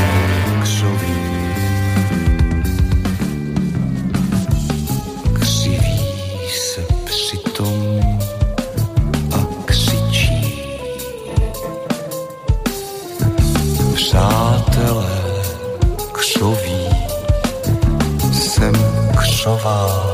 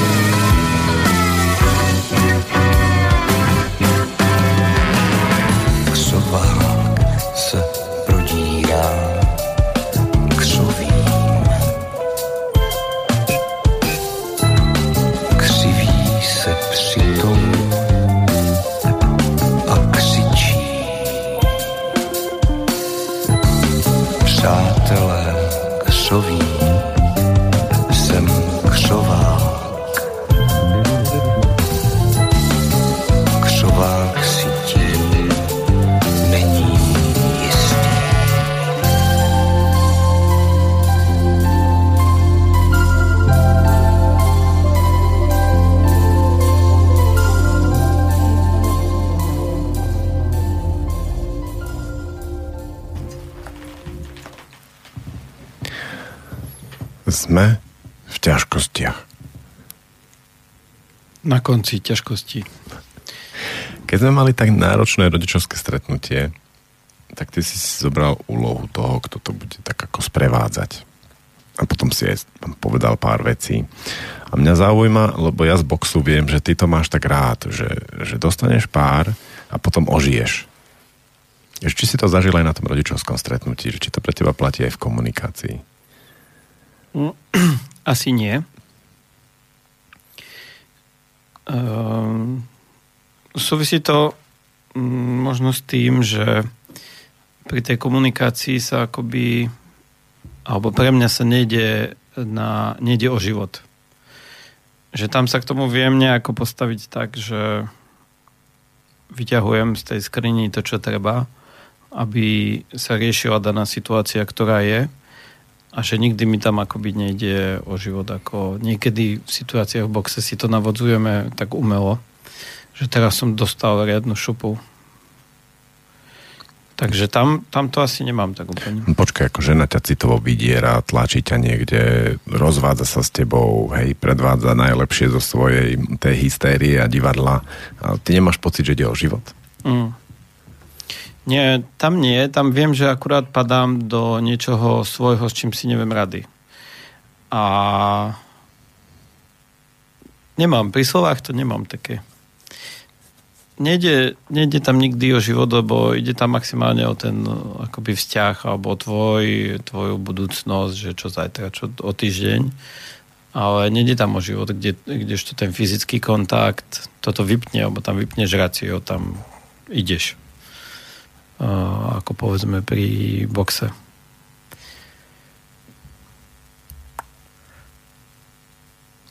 A čo ťa teda vie naštartovať vo vzťahu?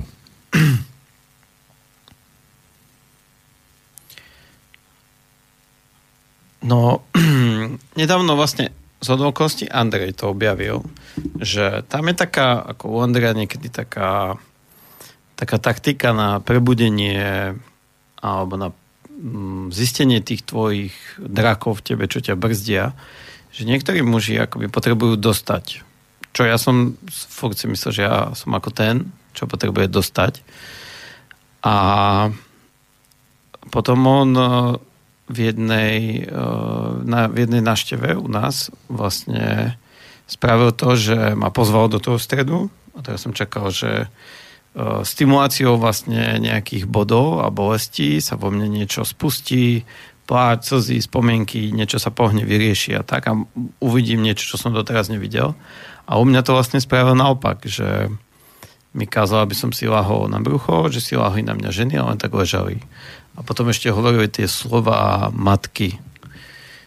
Slova matky, ktorá e, takej bazálnej, prvotnej lásky matky, ktorá by mala prísť vlastne a hovorí tie slova také, že si dobrý, mám ťa rada, to, čo si spravil, nevadí a podobné veci.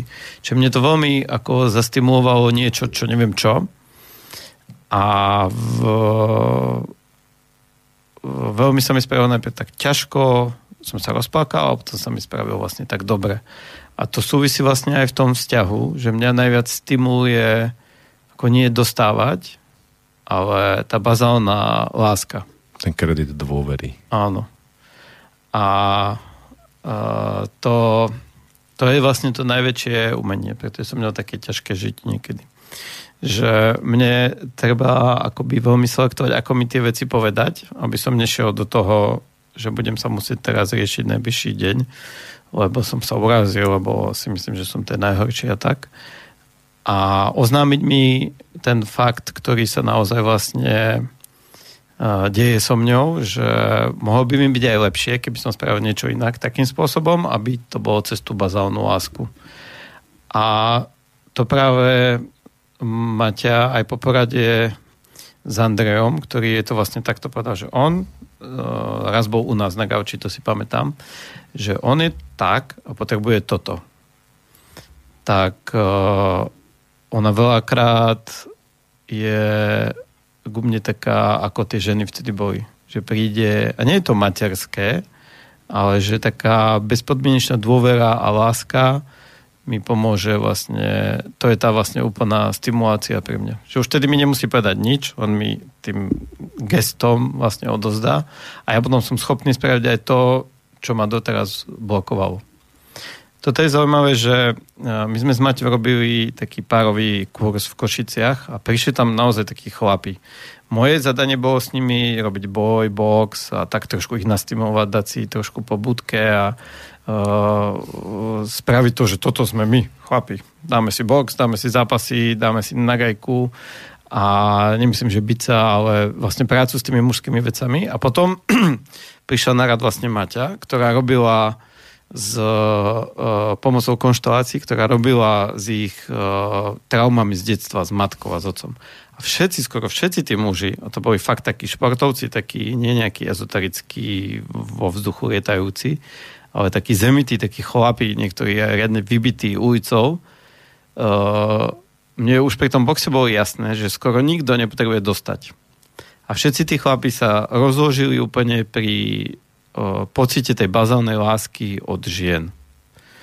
Takže to bolo pre mňa takým veľkým, veľkým prekvapením, že ako málo stačí na to, aby chlapovi bolo dané niečo, čo ho veľmi nastimuluje a posunie a vie sa potom už hýbať sám. Že už ho nikto nemusí tlačiť žiadna starostlivá matka, ale vie uvidieť niečo, na základe čoho sa vie hýbať sám.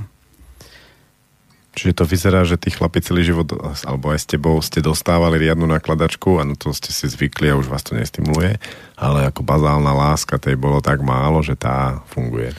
No ja som nedostával vôbec raz. Jednu fatku, hádam, v živote som dostal od oca. A, takže ja som bol v tom, že ja potrebujem dostávať, lebo som nedostával. A ja som to dostával asi cez tie slovné cez ten pocit možno nedôvery a také tej, toho slovného ubíjania. A preto to možno, že mám naopak. A zrejme je to prípad ako mnohých tých mužov, ktorí dorastli, že keď im chýbala tá bazálna láska, tak už bitka im vlastne ako keby nepomôže. A, takže to bolo pre mňa veľmi taký, také prekvapie, že ako jednoduché je chlapa, ktorý prišiel na párový seminár a vyslovene niektorí prišiel len kvôli ženám, lebo to bol párový, lebo ženy tam nemohli sami.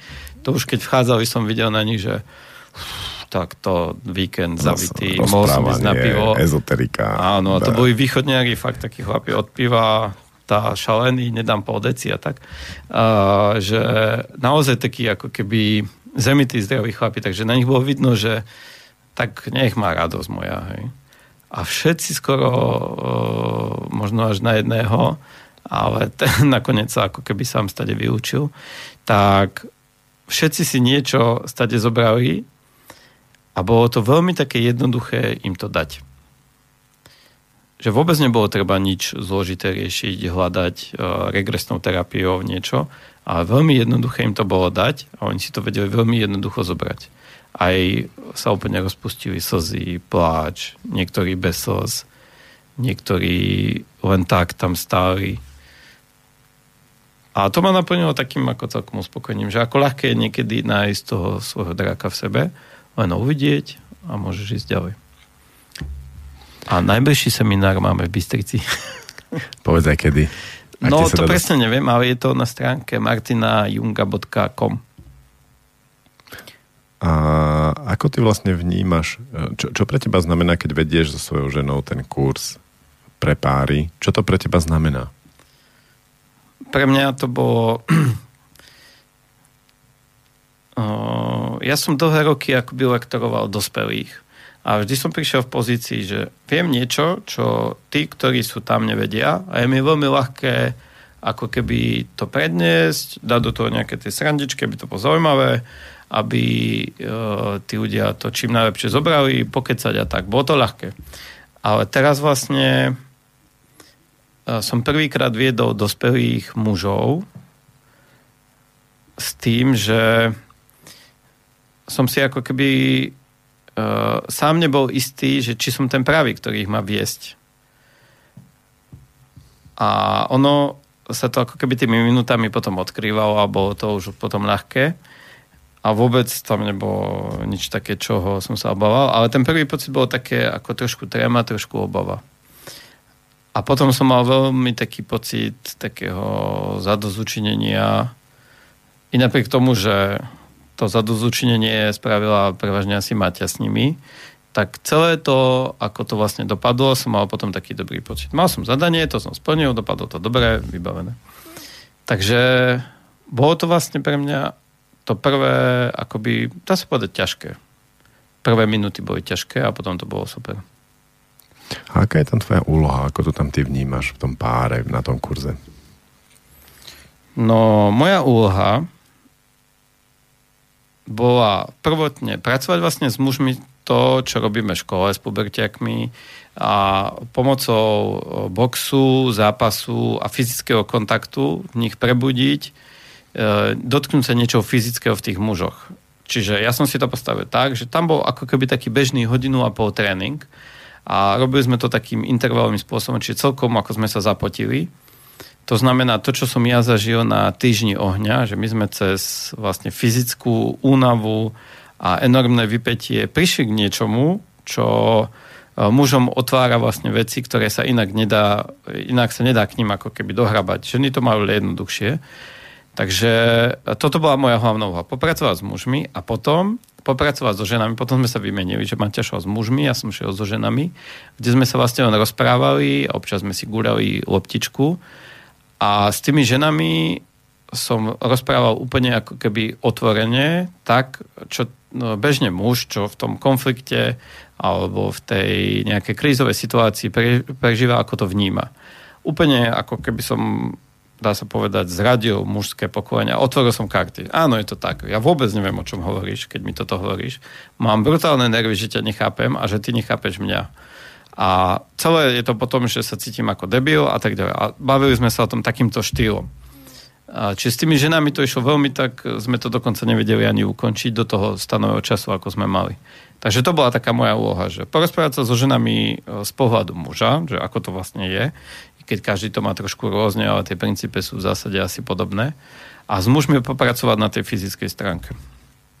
A potom vlastne podporať Maťu v tých konšteláciách a v tom, že ona sa snažila a to bolo veľmi pre mňa také nové, že som pri tom prvýkrát videl robiť tak, že sa tam postavil pár, ona vlastne tomu páru ako keby na mieru ušila buď konšteláciu, alebo e, e, fyzickú terapiu, či už e, ľahnutie, niektoré, niektoré žene dala boxerky, niektorú ženu som ja previedol vlastne tým boxom, ale ona z tej svojej takej intuície bola vtedy aj vo veľmi dobrej fáze cyklu menšturačného, tak len takto vyťahovala tam, že ty to, ty to, a každému takto vlastne nalinkovala alebo ponúkla to, čo si myslela, že je pre neho dobré. A väčšinou mám pocit, že sa trafil.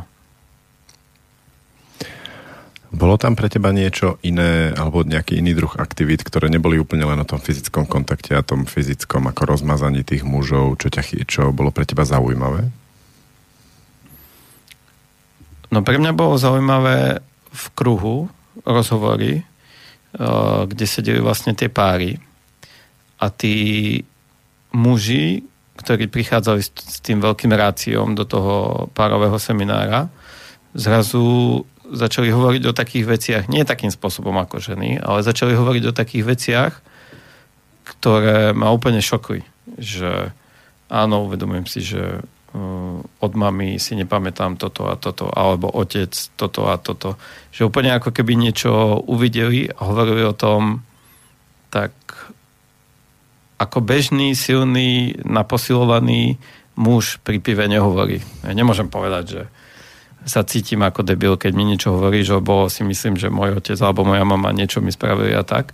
Ale že úplne eh, aj oni vlastne vyložili svoje karty úplne, že všetky svoje slabosti takto na stôl a bolo tam vlastne 18 ľudí. Oni sa síce väčšinou poznali, ale pre nás, my sme boli pre nich noví. Takže išli úplne uh, so všetkými kartami na stôl a ten, um, tí ostatní, čo tam boli, tak ich úplne v tom držali.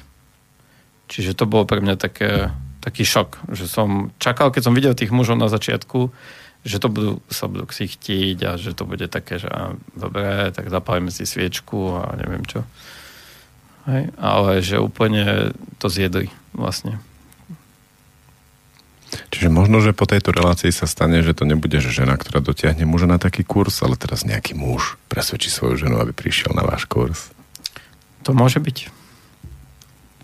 Môže byť. E, dokonca tí košičania vlastne nás zavolali ešte späť na taký uh, jednodenný rýchlo ako keby docvik, že ešte ako keby e, čakajú, že niečo, alebo sa im potváralo zase doma niečo, že ešte by si chceli niečo dotiahnuť. Ale ja to už vnímam tak, že my sme akoby, alebo teda hlavne máte, akoby len tým sprievodcom toho dopytu, ktorý oni majú. A ona im to len upraví a posunie tam, kam treba. A to je super, že tá aktivita už ide od nich, že tá práca ide od nich. Minuli sme čas. Ďakujem ti za rozhovor Prešli sme si ťažkosťami posledných dní a ľahkosťami niektorými. Tak niekedy zase do počutia. Ďakujem aj ja. Do počutia.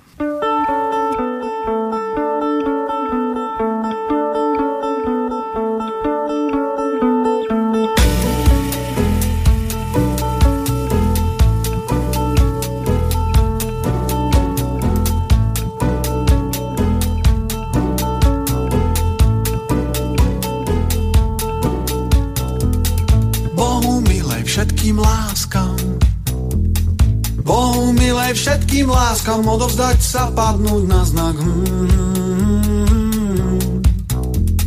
Červeň klincov obsypaný, červeň klincov obsypaný, prievan hojí naše rany, hoj, hoj, hoj.